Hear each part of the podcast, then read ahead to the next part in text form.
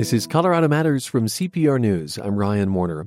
More immigrants in Colorado want to know what to do if federal agents show up at their homes or workplaces. CPR's Rachel Estabrook recently went to a Know Your Rights training at a church on Federal Boulevard in Denver. Hi, Rachel. Hi, Ryan. What would you say is the biggest takeaway from trainings like these? Well, it's that immigrants, even if they're in the country illegally, do have rights. So, an organization that advocates for minority and immigrant students in school put on this training. It's called Padres y Jóvenes Unidos, Parents and Young People United. Uh, Tanya Chaides is an organizer there. At the base level, we want to make sure people realize that the Constitution protects everyone regardless of immigration status. So, if you're in the United States, you have basic rights like the right to remain silent. And those are things that people who are immigrating to the United States don't necessarily know, especially if they're undocumented. So, what's the training like? Well, the night I went, it was for student leaders. About eight of them came, and they'll bring the lessons back to their school communities. Uh, Padres y Jóvenes does at least one of these trainings a month for different groups. And they go through different scenarios, like what to do in a traffic stop or when an immigration agent comes to your house.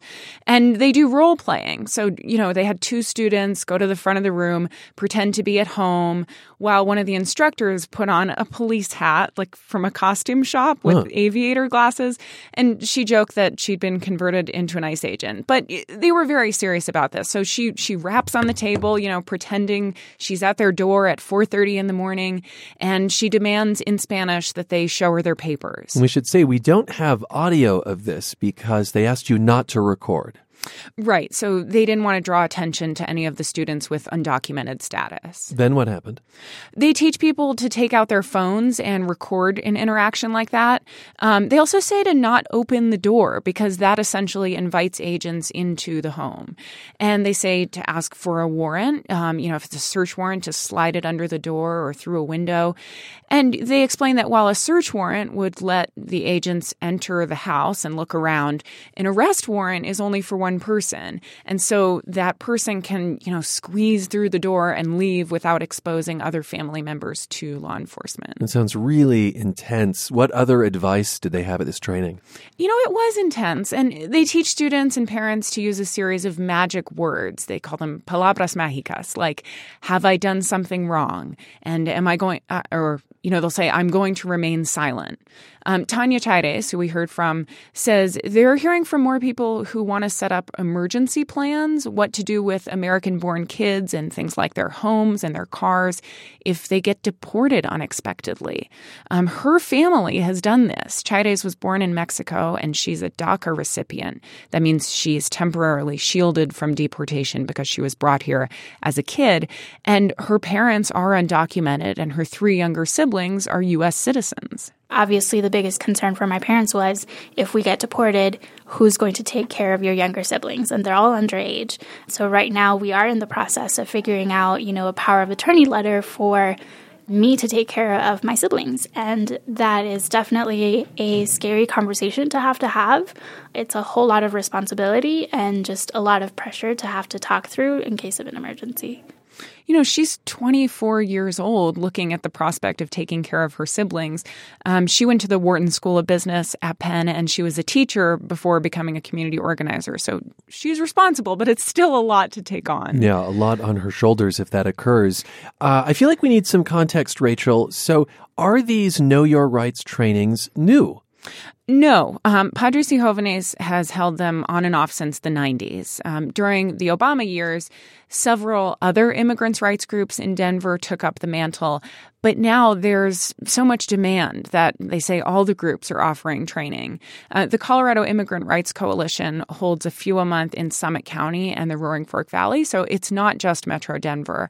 And they say schools and human service agencies, other community groups have asked for these trainings. You mentioned President Obama. He deported a record number of people. Right. I'm curious, is the new higher level of anxiety warranted? You know, I've been wondering that too um, ever since one immigrant advocate told me she was having sort of deja vu to the early days of the last administration. Um, President Obama doesn't get nearly as much criticism for being anti immigrant, but particularly in his first term, he was aggressive. And, you know, later he showed some discretion in focusing on what he called felons over families. Um, Um, he also offered protection for immigrants like Tanya Chaides, who were brought here as children. Um, I talked to the head of Padres y Jóvenes, Ricardo Martinez, for some perspective on this. He's led the organization since 2001. Honestly, in terms of what happened under Obama, in terms of getting people getting picked up, that's been the same. Uh, you know, we have cases some our members whose uh, spouse got a ticket. He was through the all the whole program, pays his fees, and then on the last day when he's going to get a certificate to go back to court, he gets deported. ICE is there for him, and this is before Trump. Uh, that people were just getting picked up because they were contacted, and that's been true under Obama, and but now more aggressively under Trump. You know, in a lot of ways, the Trump administration is taking cues from earlier administrations, including Obama, like how they want local law enforcement to do more immigration work. But no police or sheriff's offices in Colorado currently have agreements with the feds to do immigration arrests. And that's a message that the Colorado Immigrant Rights Coalition really wants to get across right now in these trainings. You know, a cop pulling you over and asking you for your papers, that should never be happening. There are currently, that we're aware of, no arrangements, no contracts giving local police authority to act as immigration and that's an organizer at CIRC that I talked to. Um, and it is particularly important, maybe confusing in Colorado, because this state used to require that local law enforcement report people to the feds, but that law was repealed in 2013. So, what is different now under the Trump administration that is causing so much anxiety? Truly, rhetoric is a big thing. And, you know, the president's promise to build the best, the biggest wall you've ever seen. Um, his spokesman has said he wants to take the shackles off of immigration agents. That's a quote. And on the ground, advocates say that's happening here. You may have seen a video recently. Uh, there were some agents at a state courthouse in Denver. Are you here with immigration enforcement? Yes. You are here. Okay. Are you coming here to make an arrest? Yes. Okay. Do you have a warrant? And My name is Whitney Leeds. I'm a local attorney. Thank you. So we're, we're listening to a local attorney, as you heard, approaching two guys. They're dressed in plain clothes, and she asked them a bunch of questions about why they're there, most of which the agents won't answer. Um, they are legally allowed to be there at the courthouse, but the concern that some people have is that if you're an immigrant and you witness a crime, let's say, or you're suspected of one, but mm-hmm. you think you're innocent, maybe you're not going to show up at court for a hearing or to testify if you think that you're going to be pulled out and deported. Ricardo Martinez says immigration agents were in the courthouse before Trump, but they weren't as open about it. And there are new policies that have rolled out under this administration, right? Yes. So Trump's made the majority of undocumented people a priority for deportation, and that expands the priorities at the end of the Obama administration. The president is also creating a new office to help victims of crimes committed by, quote, removable aliens. And by the way, many people will see that as a good thing, but it alarms folks who are concerned concerned about immigrants' rights. And one other thing that everyone I've spoken with says they're concerned that two uh, DACA recipients were arrested recently. Again, these are young people whom the the Obama administration had protected. Right. And what has the Trump administration said about that DACA point? Immigrations and Customs Enforcement uh, tweeted recently that DACA does not necessarily mean you're immune from deportation. ICE can still revoke that status if a recipient commits a crime or is found to be in a gang, for example. But those arrests struck fear in communities in Colorado, and they've contributed to people wanting to know more about their rights as immigrants. Um, as you well know, we have asked Immigration and Customs Enforcement to make someone available to be on this show. The agency has said there's too much in flux right now to discuss policy policies or activities in Colorado, but that could change in the future. And we look forward to that. Thank you, Rachel. You're welcome. CPR's Rachel Estabrook. As you heard, she reports there's high demand among immigrants and their supporters in Colorado to get schooled on their rights. That's as President Trump intensifies immigration enforcement. We are getting a clearer picture of Trump's budget priorities. Big boosts in defense spending is what he wants, cuts to domestic programs as a result. Tomorrow, CPR's environment reporter on what that could mean for federal laboratories in Colorado.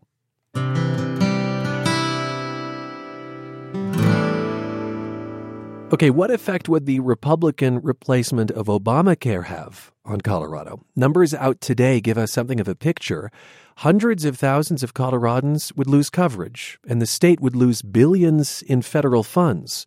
The GOP, plan, rather, would make sweeping changes to Medicaid, which grew in Colorado and many other states. CPR health reporter John Daley spoke to Joanne Allen. This new report comes from the nonpartisan nonprofit Colorado Health Institute. With more details available this week on the Republican plan, they looked at what it might mean for the state. So, what is the headline? Well, the headline is that about 600,000 Coloradans whose health care is insured through Medicaid are projected to lose their coverage between 2020 and 2030. The total cost to the state over that period would be roughly $14 billion. Medicaid, which covers the poor, elderly, and disabled, gets hit hard under the Republican plan it gets cut by $880 billion. And that would hit some states harder, especially those like Colorado that expanded Medicaid under the Affordable Care Act or Obamacare. Here's the Colorado Health Institute's senior policy analyst, Emily Johnson. This is a big deal. This is a lot of money. Colorado is a state where additional money that we would have to spend would have to come from something else. This is something that could have an impact that I think goes beyond Medicaid. The folks who gain insurance through the expansion of Medicaid were single adults who make less than about $16,000 a year. They were uninsured before, and they'd be the ones likely left without insurance if the Republican plan is enacted as it currently stands. You spoke with the lieutenant governor about the impact of these cuts under this legislation. What was her take? Yes, I interviewed Lieutenant Governor Donna Lynne, who you might recall had a long career in healthcare. She was a top executive at the health giant Kaiser. Lynne says about a third of the state budget currently goes to Medicaid, and the federal government has covered the bulk of the expansion of Medicaid to date. So if that support goes away, Lynne said, the state simply doesn't have the money to make up for it. The Medicaid cut to the state budget, the impact on our state budget would be about a billion dollars a year. So we have to figure out how to find that money, and that's not easy to find. I asked her how the state might absorb the cuts to Medicaid, and she said that it can't. Also, this Republican plan puts a cap on all Medicaid funding to states from the feds. That means there would be less money for Colorado to spend on its existing Medicaid population, which is the poor, disabled, and elderly, and that includes many people in nursing homes whose long term care is paid for by Medicaid. I think it's going to be almost impossible to absorb the cuts. We have more people that we're covering in the state. We have a population that's growing in the state, and we don't have an appetite for increasing taxes, quite frankly. Okay, John, so break this down geographically. How might this Republican plan affect folks around the state who are on Medicaid? As I've been reporting, the Medicaid expansion saw a lot of growth all over the state. In fact, every county saw increases in enrollment. That includes the Denver metro area, a Democratic stronghold, and rural Colorado, where President Trump and his party did well in 2016. Again, here's the Colorado Health Institute's Emily Johnson. Those rural areas saw a lot of the greatest gains in insurance due to Medicaid. And so it is a lot of those places that did go red that would be then seeing some of the largest impacts from a rollback of a Medicaid expansion. Many hospitals, including rural hospitals, benefited from the Medicaid expansion. They're likely to get hit hard too. Also, you can see a link to that report on our website. That is our health reporter, John Daley, speaking with CPR's Joanne Allen. This is Colorado Matters from CPR News.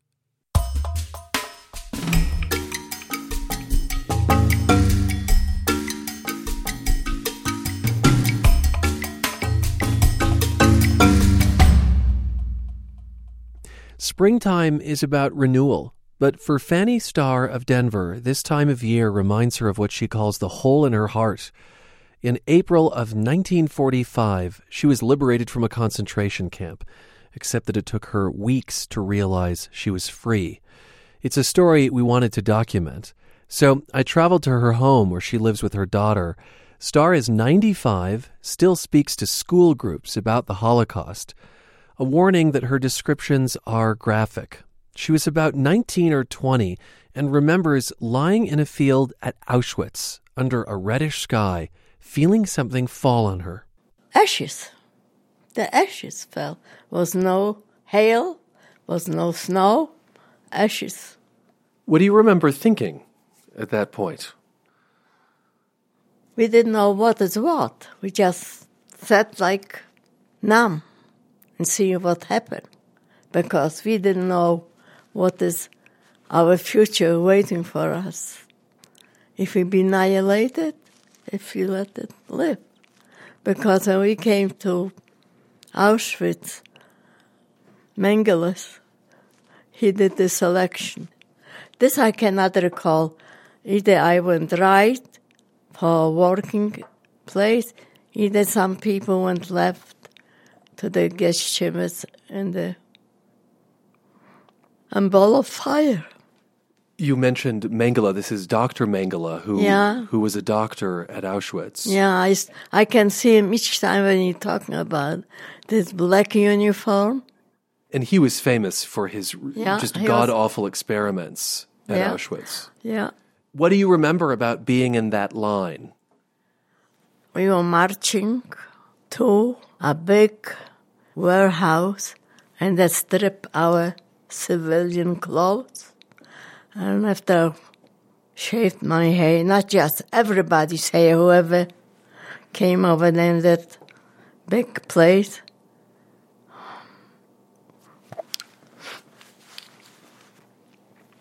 And myself and my sister, when we were just couldn't recognize each other and we were shouting. Her name was Renia, my name is Fela. And this way we found each other. And after that we lined up and went in a big, huge field, laying probably a week, maybe longer, outside on the ground. And just cry and cry. You were separated from the rest of your family at Auschwitz? Oh, sure, just me and her. Together. You're you're pointing to a photo Yeah, of your my- sister that's my sitting sister, near us. Yeah. The rest of them went. I didn't know where they went that time.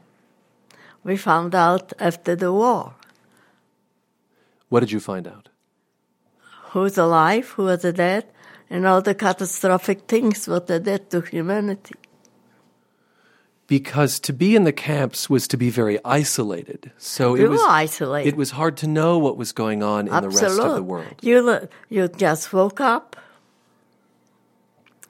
You could go days not washed.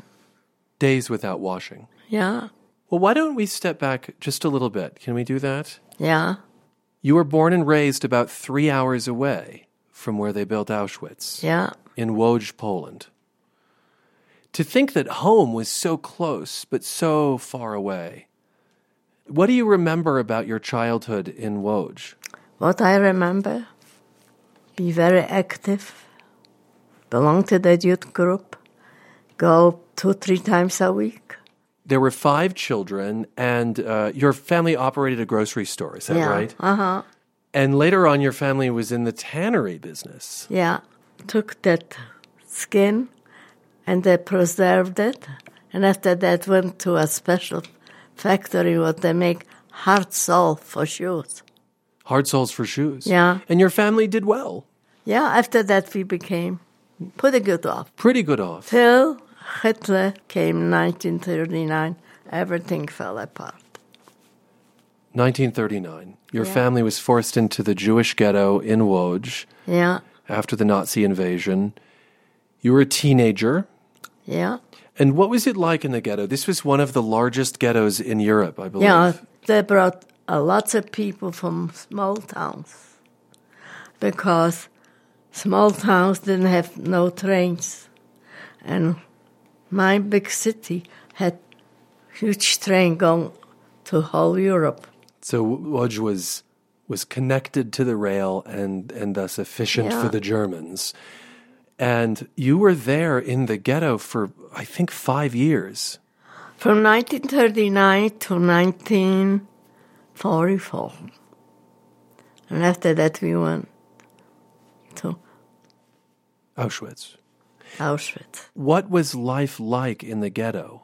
Misery, nothing to eat, a lot typhoid, not typhoid, uh, diarrhea, what they're calling. Dysentery? Yeah. And the hundreds will die daily. The life in the ghetto was no life. Went to work, came home, and was confined. You had essentially a, a slave I job. worked in the ghetto in a shop for tailoring. but I didn't have no idea how to put a needle in a thimble and so forth and so on. Thanks to all the ladies, she was over there, she showed me how to use a thimble. After that, I work in another place, what I used to make from straw, dry straw, shoes for the military. And we all had bleeding hands because straw was dry and stiff. You would weave straw shoes? Yeah, we made shoes. And after that, I worked in a shop where they brought all the clothing from Auschwitz. We ripped it open. We have little scissors and little knives. Take the garments apart, take the gold and diamonds and all domination money from the whole world. That is, clothes would be sent back from the camps. Yeah, from the- Auschwitz, I brought it to Lodz. And these are the clothes that people would have been wearing to the camps and would have been stripped of. And they were hiding their belongings in those coats. Sure, everybody. It was in the shoulders, every place.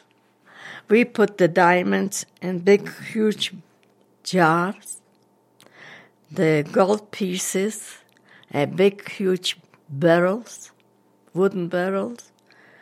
Name it. And all the garments what you took apart, you have to select like the sleeve, like the front and the back, and make bundles and tie it and put it in a big pile. What were the conditions like in the ghetto? Tell me about Dirty. Everything was limited. food was limited. Sure. You're lucky if you could have a piece of horse meat. Do you remember being hungry a lot? we were skeletons. How many days would you go without food? I was so undernourished I couldn't walk no more. Hmm. Thanks to my father, he went and bought some a vitamin on the black market. Vitamins on the black yeah, market. like a, yeah, it was black market, and you know the Polacks came in and sold some. Thanks to that vitamin, I just started walking. Did you have nightmares? I have today nightmares. Then we didn't have nothing. It was not normal life. We were just scared. We didn't know any minute who can knock on the door and come take us. hmm Did you feel human at that point? No, No. no. We try our best to do what we could do. People may hear a little scratching sound. That's you. this, that's This is your. That's your safety blanket. There. It's just a, a, a Kleenex that you're rubbing. Do you get a little nervous sometimes? This is nervous. It's nervous.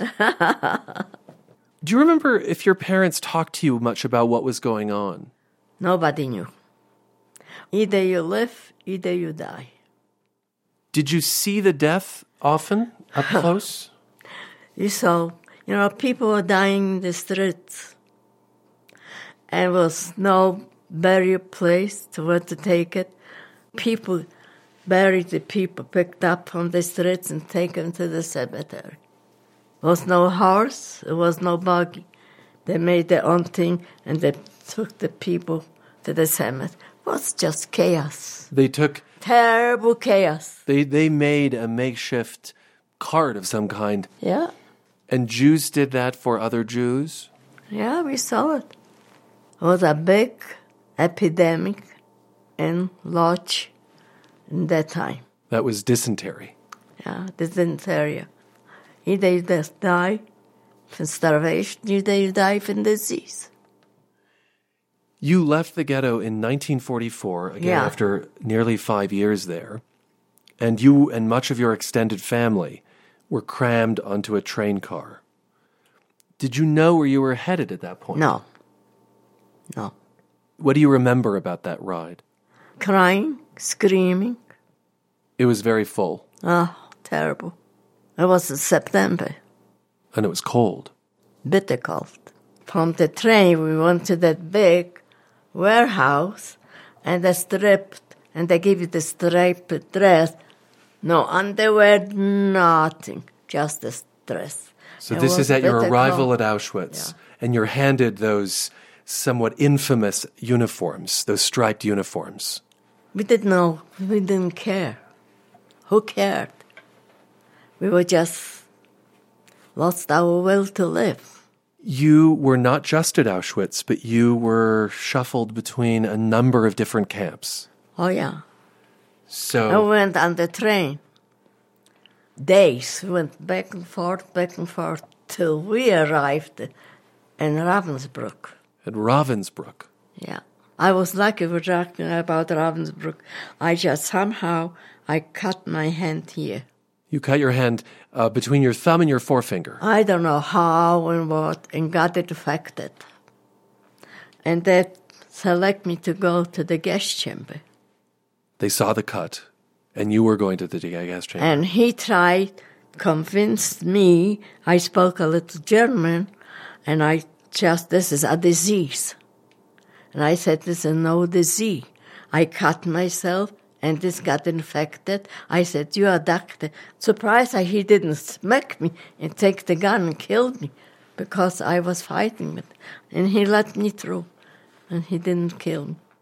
I'll say that Ravensbrück, where that happened, was a camp for women that was north of They're Berlin. just women, You also were at Milhausen. yeah. Tell me about it.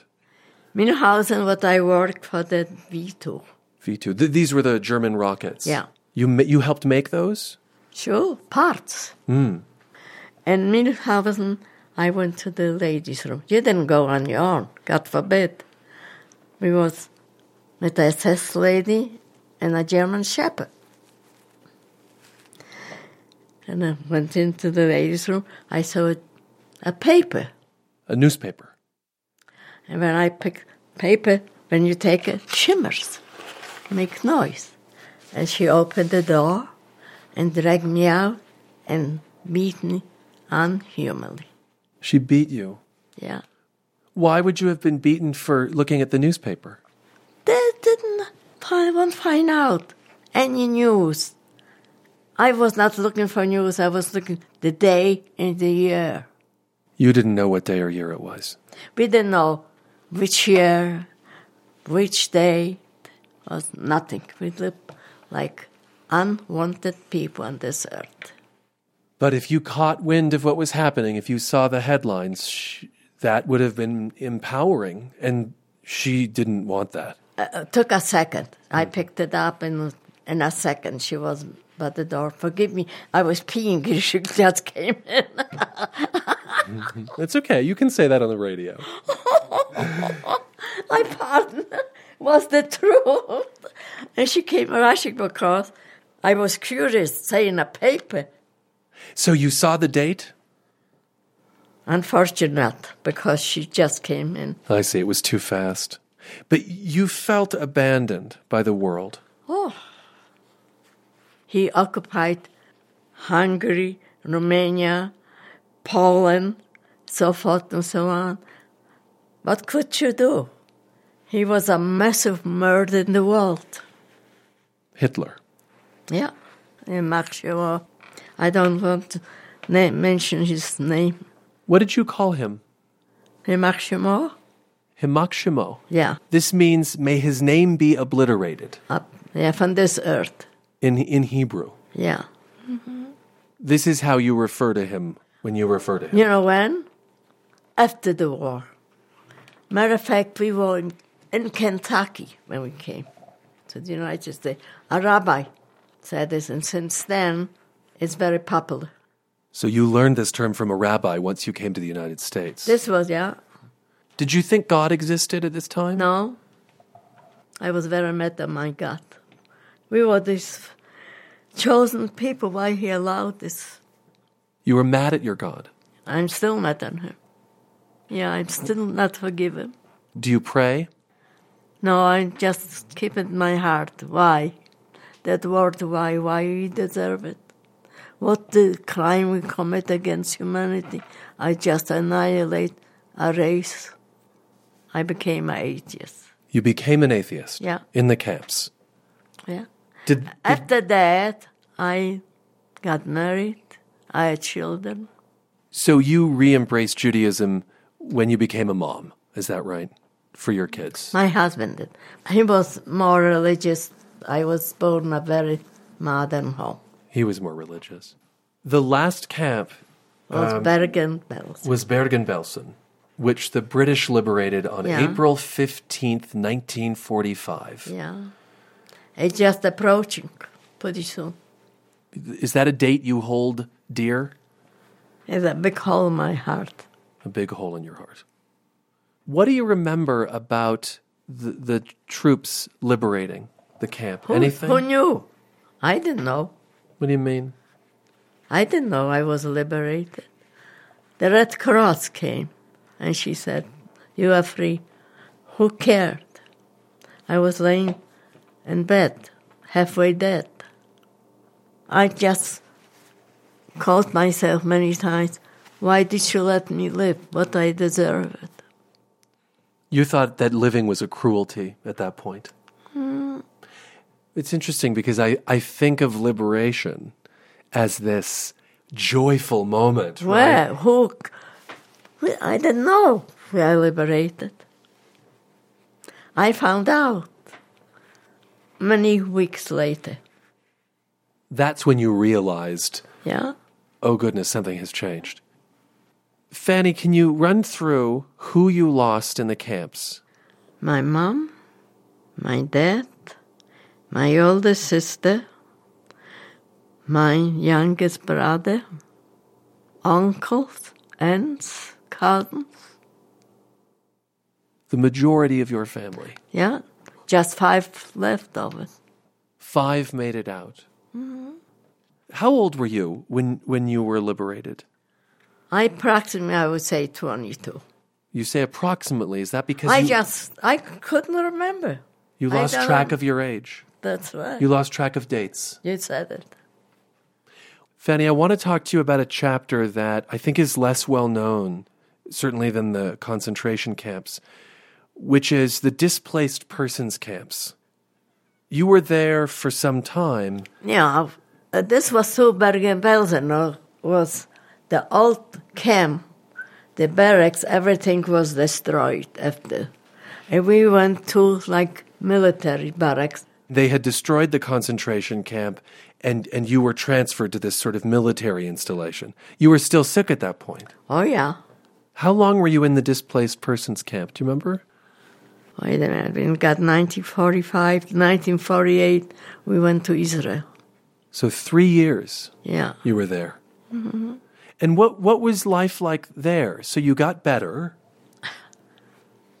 Not too many activities till I met my husband. You met your husband, Yeah. Zessa Star. Yeah. Am I pronouncing that right? Jewish is Zorach. Zorach Starr. Yeah, this Zorach Hashem. And he was in the displaced persons camp as well.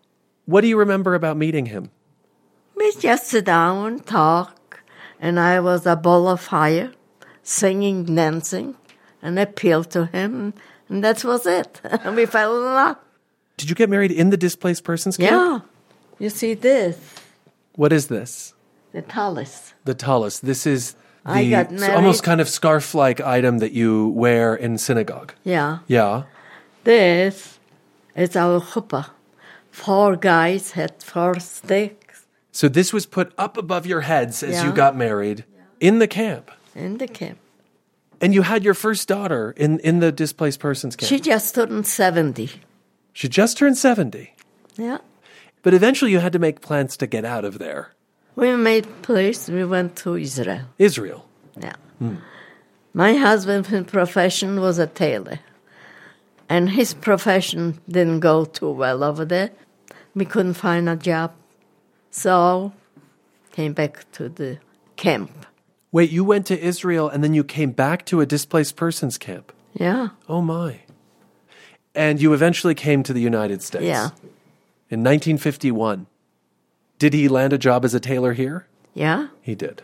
We came to Kentucky, and from Kentucky we went to Des Moines, Iowa, and he had a very high prestigious job in tailoring. He was not a tailor like today. He put a big cloth of fabric and chalk and rulers. I have the rulers, I have the chalk, everything. These items are quite precious to you today.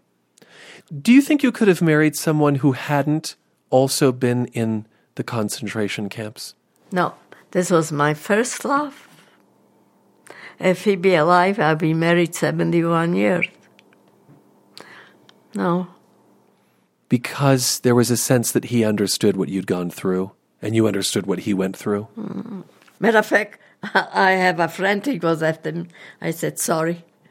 Someone was after you recently and you said no? No. Why? Play. I don't feel like I'm just very content with my children and myself. Do you still feel married to your husband? Yeah. Yeah. Very much so. Did you two talk about your experiences in the Holocaust? Oh, yeah. Yeah? Oh, very much so. What would you say? That's the reason we start talking, and we belong to the ADL. The Anti Defamation League. Yeah. Mm-hmm. We went to school, started going to schools. You and he started talking in We schools the, about the we Holocaust. were the first one start talking in the schools. Here in Denver. Yeah. And after that went nationwide. What year? Do you remember? In 1967. Why did you want to talk about it to kids? We have to tell the people what we went through. Let the world now we have another repeat going through our cemeteries, even that they let the dead in peace. You're talking about the desecration of Jewish cemeteries that has Yeah. been going on. What do you, what is your reaction when you see those stories? Terrible. I cried the other day, my heart out. I said, Are we going to have another Hitler era? Are you scared? Yeah. Matter of fact, when I spoke in Fort Collins, I mentioned it about it. You're still speaking in schools today. Yeah. Fanny, what are you most grateful for today? Grateful I am. I have my children. I lost my beautiful son. Thanks to her. Your your daughter, who's Yeah. sitting at the table with us. She is, and my oldest daughter, and my great grandchildren, my great my great sons, two great sons, and friends going out. and friends. I created a little group. We started, you know, gambling a little bit. A little uh, gambling. yeah, just you know, we have to just pass it on our that time someplace. Have you been back to Poland or Germany? No desire. No desire. No, to Poland for sure not. hmm The Polacks were very anti-Semite against the Jews before. Do you sometimes wonder how you survived?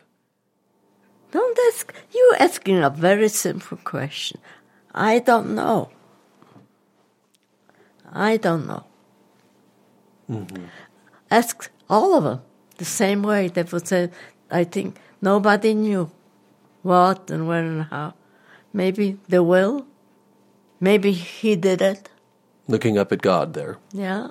Or you you said maybe it's will. And I just believe in humanity. I'm feeding homeless people for many, many years. And I became a humanitarian. And I care for humanity. Fanny, thank you for being with us. Thanks. 95 year old Fanny Starr is a Holocaust survivor who lives in Denver. You're listening to Colorado Matters from CPR News.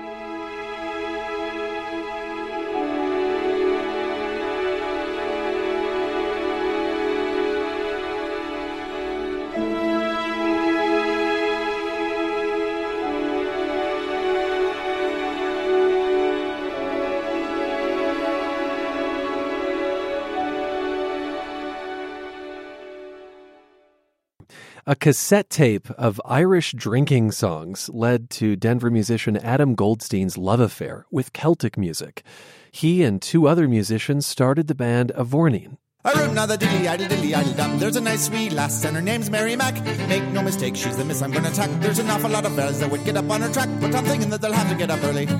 I'm Mary Mac's father's making Mary Mac. Marry me, my father's making me Mary Mary Mac. I'm going to marry Mary for my Mary to take care of me. Well, I'll be making Mary when I marry Mary Mac. A rootin' on the The band will perform tomorrow at Ned Kelly's Irish Pub in Littleton. Goldstein speaks with Nathan Heffel.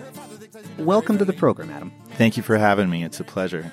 I, understand you and your bandmates, violinist C.L. Morden and multi instrumentalist Eric Parker, don't have direct ties uh, to Irish folk music, but all three of you are longtime musicians and have really connected with the traditions and style of this genre. What makes it so um, compelling to you? That's true. Uh, I myself, I'm a rare Colorado native. I grew up in Aurora. Uh, and for me personally, um, I, you mentioned the cassette that I found when I was right out of high school. It Yeah. was an anonymous cassette. No artists were credited. It was just a random recording in some Irish pub, unnamed. And from the first time I heard it, it just felt right. It felt like something uh, that was natural and it made sense. And um, speaking for the other members of the band, C uh, is from Northern California. Uh, and she comes from background uh, with a, a father that played a lot of Celtic music. Okay. So that came from childhood. And Eric uh, majored in jazz at Lamont School of Music, and he's a saxophone player. But he found flogging Molly when he was in high school, and it just went from there. So I think for all of us, it was just a very natural kind of attraction and love for the music that stemmed deep from an, our DNA, something like that. Yeah. well, well, so so does does the band identify more with Celtic music or, or, or Irish folk music? I mean, because I, I know there is a difference between the two. There is a difference, and uh, at our core, it's more Irish than anything else. Okay. Most of the standards that we play are Irish. Most of the ballads that I sing are Irish, but with Celtic music, uh, a lot of stuff comes into play, and there's a lot of cross pollination, as it were. So we play some Scottish songs. Okay. Uh, we even play some polkas. There's some Breton stuff that goes in there. There's some, uh, not a lot of Welsh stuff, but some early New England folk music that was directly impacted by those traditions and started to morph once it crossed the ocean. So most of the songs on Beloved are standards. Yes. Uh, there is one original track on it, though. Uh, it's called Imam.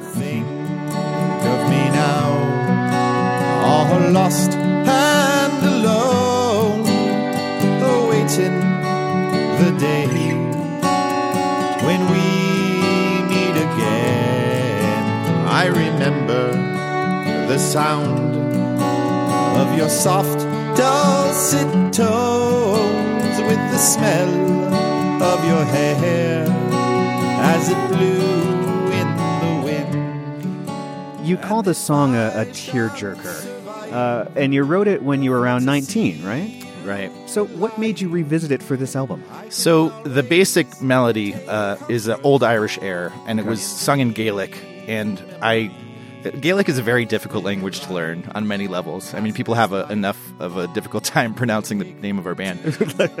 uh, so I wrote lyrics when I was 18 or 19 because I just thought the melody was so gorgeous. And then when we started the band, uh, it was just something that I brought up during one of our jam sessions. C took to it very quickly. Uh, when Eric came in with a flute, we just thought it was perfect instrumentation, and it was for us the ideal way to kind of bridge old tradition with what we were trying to do. Uh, and it, per- it really did serve as a perfect transition because since the album came out, we've been really working on writing more originals that take that same tack, fusing tradition with sounds that we want to incorporate that represent our background, our, our status as Americans, our status as fans of a whole host of different genres. So it was really kind of the kickoff to what I see as our continuing musical mission, as it were. So, so what's the ultimate goal here? Uh, Uh, do you hope to hear your band on a pop or mainstream radio station someday? Is that your goal?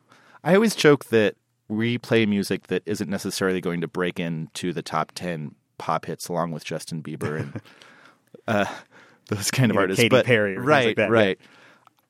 I- I- you know, but ultimately, I would really love to bring more awareness here to this kind of music and uh, expose people where I'm from to the tradition and just how entrancing and vibrant and really uh, uh, fascinating this music can be. And the other part of it is that I would love to find a way to get us all back to Ireland as often as possible.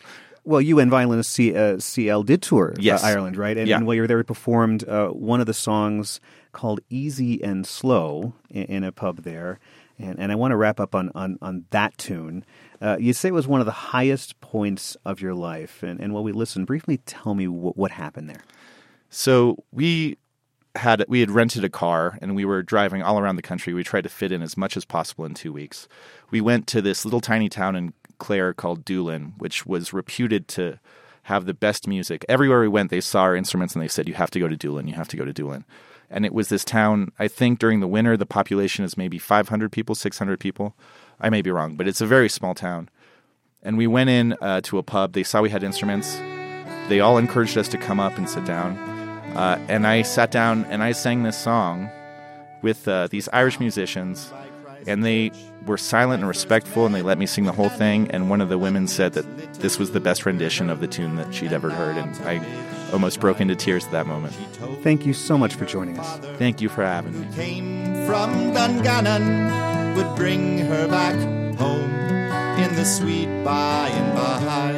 And what's it to any man whether or no, whether I'm easy or whether I'm true? As she lifted her petticoat easy and slow, and I tied up me sleeve for to buckle her shoe.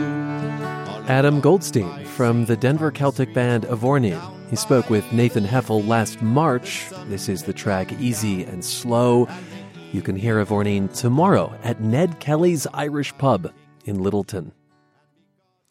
Finally, today, it appears the Denver Zoo has a sense of humor, even when it's the brunt of the joke. This past weekend, Saturday Night Live dreamed up a sketch about a really bad typo on the local news. Let's check in with our field reporter, Donna Hemming, who's at the Denver Zoo with Danny Bangs, a ah, cool job alert, professional animal pornographer. It's supposed to be photographer, but the teleprompter and graphics keep getting it wrong, so everything that's said becomes a double entendre. Oh, I see a lot of tweets coming in from the Good Day Denver Live tweeters. You've got some fans, Danny. Ooh. at Karen in Aspen says, watching on mute at the gym, what the F is happening? well, I guess you can't believe you have such a cool job. How did you get started? Uh, well, I started with amateur stuff and I would put it online. And National Geographic saw my work, gave me a job, and from there I found my new home here at the Denver Zoo. Well, after that show aired, the Denver Zoo made sure to separate fact from fiction, tweeting, quote, lots of chatter about the portrayal of Denver Zoo on SNL. Just want to reassure you all, Danny Bangs is not a zoo employee. It ended the tweet with an emoji of a winky face. That's our show for today. I'm Ryan Warner with Stephanie Wolf. This is CPR News.